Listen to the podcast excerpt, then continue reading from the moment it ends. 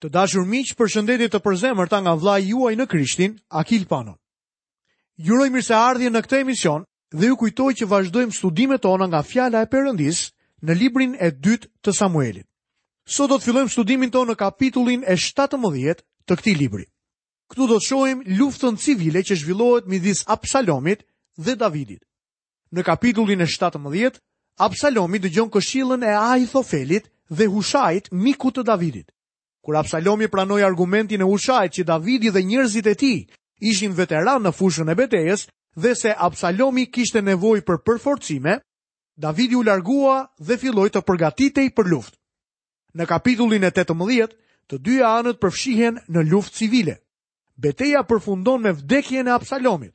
Kapitulli mbyllet me pikëllimin prekës të Davidit për birin e tij të vrarë. Ne jemi duke ndjekur eksperiencën e Davidit. Në fillim pamë triumfet e tij, ndërkohë që tani po shohim telashet e tij të mëdha. Në fakt, tani ai ndodhet në të vërtetë në mes të telasheve. Biri i Davidit, Absalomi, të cilin besoj se e donte mbi gjithçka tjetër në botë, po udhëheq një rebelim kundër tij. Kjo copëtoi zemrën e mbretit. Davidi u largua nga Jeruzalemi sepse nuk donte që ai qytet të bëhej fusha e betejës dhe të shkatërrohej. Pra Davidi e la qytetin e tij të dashur. Ai dërgoi Hushain tek Absalomi në mënyrë që t'i jepte këshilla që të ishin në avantazh të Davidit. Ahithofeli që dikur kishte qenë këshilltari i Davidit, ishte kthyer tek Absalomi. Në kapitullin e 17, këta dy këshilltarë i japin Absalomit këshilla kontradiktore në lidhje me çështjen nëse duhet ta sulmonte apo jo të atin në këtë kohë. Lexojmë pa humbur kohë në kapitullin e 17, vargun e parë dhe të dytë. Pastaj Ahithofeli i tha Absalomit: Lërmë të zgjedh 12000 njerëz dhe të nisem që sonte e ta ndjek Davidin, duke e sulmuar sa është i lodhur dhe i dobët. do ta tremb dhe gjithë njerëzit që janë me të do të ikin. Kështu do të mund të godas vetëm mbretin. Me fjalë të tjera, nëse do të vdiste Davidi, rebelimi do të thyhej dhe Absalomi do të bëhej mbret. Këshilla e Ahithofelit do të kishte qenë shkatërruese për Davidin nëse do të ishte ndjekur. Ahithofeli skicon këtë plan. Lexojmë vargun e 3 dhe të 4. dhe tërë popullin do ta kthej tek ti. Vdekja e njeriut që ti kërkon do të favorizojë kthimin e të gjithëve. Kështu tërë populli do të jetë në paqe. Ky propozim u pëlqeu Absalomit dhe të gjithë pleqve të Izraelit. Edhe Absalomi ra dakord me këtë plan të pashpirt. Lexojmë nga vargjet 5 dhe 6. Megjithatë Absalomi tha: Thirrni edhe Arkitin, Hushai, dhe të dëgjojmë çfarë ka për të thënë për këtë çështje. Kur Hushai erdhi tek Absalomi, ky i tha, Ahithofeli ka folur në këtë mënyrë, a duhet të veprojmë si ka thënë ai? Përndryshe, bëj një propozim ti. Ishte diçka e mirë që Hushai ishte prezent sepse ai ofroi një strategji krejt tjetër. Ai i dha Absalomit një këshillë që ishte shumë e mirë, por dhe e favorshme për Davidin. Davidi ndodhej në një pozitë shumë të prekshme dhe në një kohë nevoje. Lexojmë nga vargu i 7 deri në vargun e 10. Hushai iu përgjigj Absalomit. Këtë radhë këshilla e dhënë nga Ahithofeli nuk është e mirë. Hushai shtoi: Ti e njeh atin tënd dhe njerëzit e tij që janë trima dhe të egërsuar në kulm, si një arushë në fushë së cilës ia kanë marrë këlyshët. Përveç kësaj, ati yt është një luftëtar dhe nuk ka për ta kaluar natën me popullin. Me siguri në këtë orë, ai është fshehur në ndonjë vrimë ose në ndonjë vend tjetër, në qoftë se në fillim do të hidhet mbi disa nga njerëzit e tu Kushdo që do ta mësojë ka për të thënë, midis njerëzve që ndiqnin Absalomin, ndodhi një masakër. Atëherë edhe më trimi, edhe sikur të kishte zemër luani, do të dëshpërohej shumë, sepse tërë Izraeli e di që yt atë është trim dhe që njerëzit që e shoqërojnë janë trima. Hushai po i jep Absalomit një këshillë të mirë edhe pse është për të mirën e Davidit. Këshilla e tij ishte kjo: Absalom, ti duhet ta pranosh që nuk je një burrë lufte. Ati yt është një burrë i tillë. Ai është i mësuar me fushat e betejës. Ai është veteran, është i fortë. Ai ka njerëz trima me vete. Davidi dhe njerëzit e tij janë të egërsuar nga ajo çfarë ndodhi. Ata po lëpijnë plagët e tyre dhe janë bërë si një arushë që i kanë rrëmbyer këlyshët. Ajo arushë do të jetë dy herë më e rrezikshme se më parë. Do të ishte marrëzi ta sulmoje Davidin tani. Pa mendo, sikur ta sulmosh atë. Davidi është ndjekur edhe më parë. Ai është një ekspert për të bërë dredhira.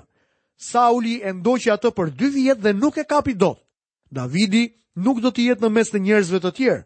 Ai di se ku të fshihet. Ai di se si të largohet. Mendoni sikur të shkoni në ushtrinë e tij dhe të mos e gjeni. Shpejt do të qarkullonin fjalën që po e humbje betejën dhe do të zbuloje që njerëzit që ishin bashkuar me ty nuk do të qëndronin më me ty. Tani që Hushai nxori disa gabime në gjykimin e këshillës së Ahithofelit, ai propozon një strategji tjetër. Lexojmë nga vargu i 11 dhe i 12. Prandaj këshilloj që i tërë Izraeli, nga Dani deri në Beer-Sheba, të mblidhet rreth teje, i shumtë si rëra që ndodhet në bregun e detit, dhe që ti të marrësh pjesë personalisht në betejë. Kështu do të arrijmë në çdo vend që të ndodhet dhe do të bie mbi të, ashtu siç vesa bie mbi tokë. Dhe nga gjithë njerëzit që janë me të, nuk ka për të shpëtuar as edhe një. Ai po i thotë Absalomit, e rëndësishmja është që ti nuk je i përgatitur për të shkuar në betejë. Ahithofeli nuk është i përgatitur për betejë. Të marrësh disa mijëra njerëz me vete nuk do të thotë që mund ta mundësh Davidin. Ajo çfarë duhet të bësh është të mbledhësh Izraelin së bashku dhe ti vetë t'i drejtosh forcat për në betej. Këtë pritet të bëjë një mbret. Në këtë mënyrë, erdhi ati yt në fron. Ai ishte së pari një gjeneral i madh. Ne do ta pushtojmë atë dhe njerëzit e tij me një numër të madh njerëzish. Këshilla e Hushait ishte shumë e mirë, por nuk ishte për përfitimin e Absalomit. Ajo u dha për përfitimin e Davidit. Kjo do t'i jepte kohë Davidit të njihte terrenin. Por çfarë bëri Absalomi dhe njerëzit e Izraelit duke menduar për këshillën e Hushait? Lexojmë vargun e 14. Absalomi dhe tërë njerëzit e Izraelit thanë: Këshilla e Arkitit Hushai është më e mirë se ajo e Ahithofelit. Në të vërtetë, Zoti kishte vendosur ta bënte të kotë këshillën e mirë të Ahithofelit për të shkatërruar Absalomin. Absalomi dhe këshilltarët e tij menduan se këshilla e Hushait ishte më e mira, por në të vërtetë, këshilla e Hushait ishte më e mirë se ajo e Ahithofelit nga pikëpamja e Davidit. Perëndia ishte duke punuar për Davidin. Ndërkohë që ata po përpiqeshin të mblidhnin bashkë kombin dhe të bashkoheshin nën udhëheqjen e Absalomit, Hushai i çon një njoftim Davidit. Ai duhet të kapërcejë Jordanin sa më parë. Në vargjet vijuese do të shohim lëvizjen e spiunëve. Kur mesazhi mbërrin tek Davidi, ai i përgjigjet menjëherë. Lexojmë nga vargu i 22. Atëherë Davidi u ngrit me gjithë njerëzit që ishin me të dhe kaloi Jordanin. Në të gdhirë nuk kishte mbetur as edhe një pa e kaluar Jordanin. Ahithofeli ishte njeri krenar dhe këshilltar mjaft i respektuar, por kur pa që këshilla e tij nuk u ndoq, mendoi se karriera e tij kishte marrë fund. Shkrimi thotë se ai vendosi në rregull shtëpinë e tij dhe pastaj vari veten. Absalomi ka mbledhur tashmë një ushtri të madhe nga të gjitha fiset e Izraelit dhe ka filluar të ndjekë Davidin. Lexojmë nga vargu i 24 deri në vargun e 26. Pastaj Davidi arriti në Mahanaim dhe Absalomi kaloi Jordanin me gjithë njerëzit e Izraelit. Absalomi kishte vënë në krye të ushtrisë Amasan në vend të Joabit. Amasan ishte biri i një burri të quajtur Jithra, izraeliti, i cili kishte pasur marrëdhënie seksuale me Abigailin, bijën e Nahashit, motër e Cerujaut, nënë e Joabit. Kështu Izraeli dhe Absalomi e ngritën kampin e tyre në vendin e Galadit. Davidi kaloi një pjesë të mirë të jetës së tij duke vrapuar nga dikush. Në këtë rast, kjo ndjekje është indirekte për shkak të mëkatit të tij. Davidi ndodhet faktikisht në një pozitë shumë të vështirë. Ai ishte larguar nga Jeruzalemi pa u përgatitur. Ata që ishin besnikë ndaj tij, u larguan së bashku me të. Lexojmë vargun 27 deri 29. Kur Davidi arriti në Mahanaim, Shobi, biri i Nahashit nga Rabahu dhe i bijve të Amonit, Makiri biri i Amielit nga Lodebaru dhe Barzilai Galaditi nga Rogelimi, Sollën shtretër, legena, enë prej dheu, grurë, elb, miell, grurë të pjekur, bathë, thjerrëza, perime të pjekura, miell, gjalpë, dele dhe djathë lope për Davidin dhe për njerëzit që ishin me të, me qëllim që të hanin sepse thonin. Këta njerëz kanë vuajtur nga uria, nga lodhja dhe nga etja në shkretëtirë.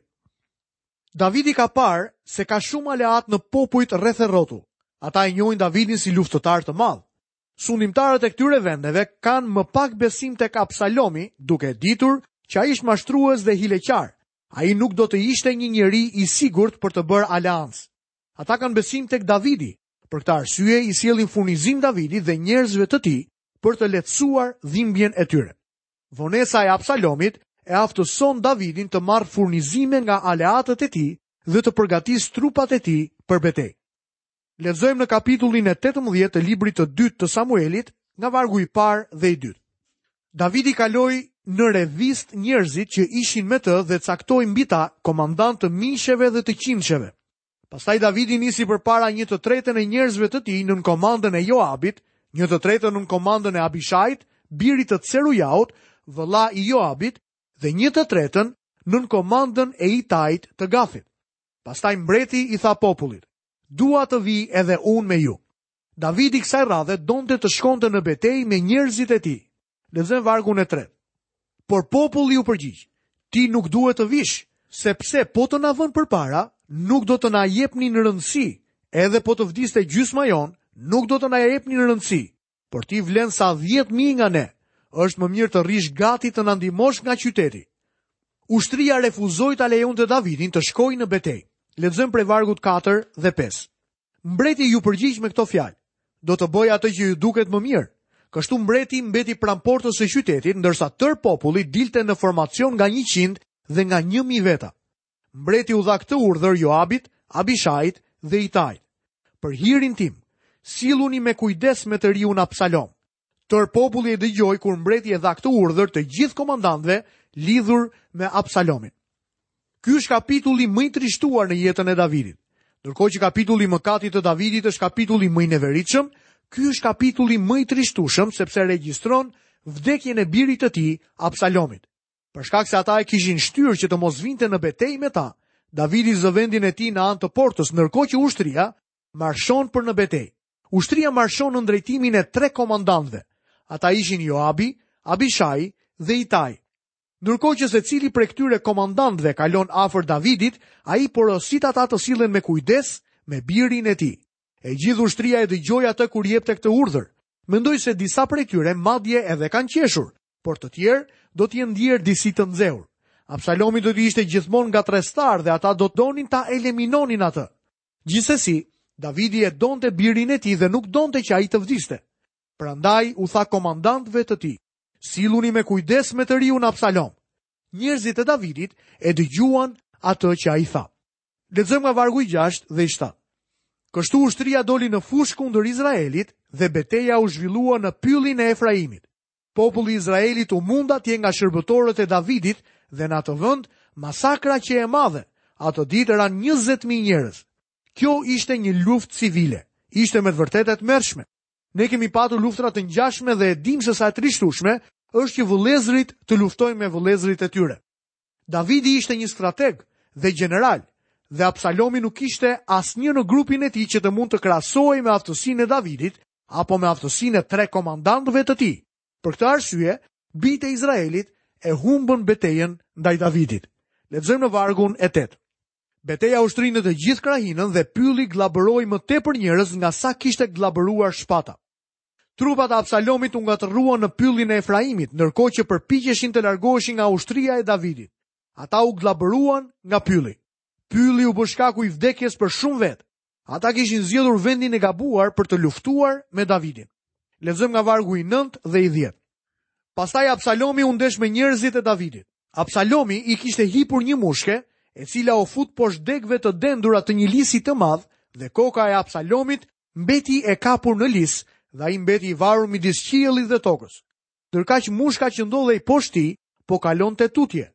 Një njeri e pa këtë gjë dhe lajmëroi Joabin duke thënë: "E pashë Absalomin të varur në një lis." Me sa duket, koka e Absalomit u kap nga degët e një peme prej lisi, ndërkohë që ai po kalonte me mushkë përmes drurëve. Ai po ia mbathte me të katërta dhe kur ngeci në lis, mushka vazhdoi të ecte duke e lënë në një gjendje të vështirë. Në rrethana të tjera kjo ngjarje do të kishte qenë qesharake, por në këtë rast jo. Lexojmë vargun e 11. Atëherë Joabi iu përgjigj njeriut që e kishte informuar, "Ja, ti e pe? Po pse nuk e shtrive menjëherë të vdekur në tokë? Unë do të të kisha dhënë 10 sikla argjendi dhe një brez." Ky njeri shokohet që Joabi donte që princi, djali i mbretit, të vdiste. Lexojmë vargun 12 dhe 13. Por ai njeri i tha Joabit, edhe sikur të më jepni në dorë një mijë sikla argjendi, unë nuk do ta shtrija dorën kundër birit të mbretit, sepse ne kemi dëgjuar urdhrin që mbreti të ka dhënë ty. Abishait dhe Itait, duke thënë, kini kujdes të mos i bëni asnjë të keqe të riut Absalom. Në fakt do të kisha vepruar në mënyrë jo të ndershme kundër vetë jetës sime, sepse asgjë nuk i mbahet e fshehur mbretit. Edhe ti vetë do të ishe kundër meje. Ushtari tha, Mbreti na tha të mos e vrasim birin e tij, dhe nëse unë do t'i kisha bërë diçka atij, ti vetë do të më kishe dënuar. Por Joabi nuk kishte kohë të diskutonte me të. Ai duhet të kryente diçka menjëherë. Lexojmë më poshtë nga vargu i 14 deri në vargun e 17. Atëherë Joabi tha, nuk dua të humb kohën me ty në këtë mënyrë. Kështu mori në dorë tri shtiza dhe i futi në zemrën e Absalomit që ishte akoma gjallë në pjesën e dendur të lisit. Pastaj dhjetë shqytarë të rinj të Joabit e rrethuan Absalomin, e goditën akoma dhe e mbaruan. Atëherë Joabi urdhëroi që t'i binin borisë. Populli nuk e ndoqi më Izraelin, sepse nuk e lejoi Joabi. Pas kësaj e morën Absalomin e hodhën në një gropë të madhe në pyll dhe hodhën mbi të një sasi të madhe gurësh. Pastaj tërë izraelitët ikën secili në çadrën e vet. Me vdekjen e Absalomit, rebelimi mbaroi. Joabi nuk kishte të drejtë ta vriste Absalomin veçanërisht, pasi Davidi kishte dhënë urdhër që ai të mos prekej, Gjithsesi, ai ishte i lodhur me të gjitha shqetësimet që kishte shkaktuar Absalomi dhe e dinte që vdekja e këtij djali do të sillte fundin e rebelimit. Lexojmë nga vargu i 19 deri në vargun e 22. Ahimaci, biri i Cadokut, i tha Joabit: "Lërmë të shkoj me vrap dhe t'i çoj mbretit lajmin që Zoti i siguroi drejtësi kundër armiqve të tij." Joabi iu përgjigj, ti nuk do ta çosh lajmin sot, do ta çosh një ditë tjetër, nuk do ta çosh lajmin sot sepse biri i mbretit ka vdekur. Pastaj Joabi i tha Etiopasit, shko dhe tregoja mbretit atë që ke parë. Etiopasi u përul përpara Joabit dhe iku me vrap. Ahimaci, biri i Cadokut, i tha prapë Joabit, sido që të ndodhë, të lutem më lejo të fugoj prapa Etiopasit.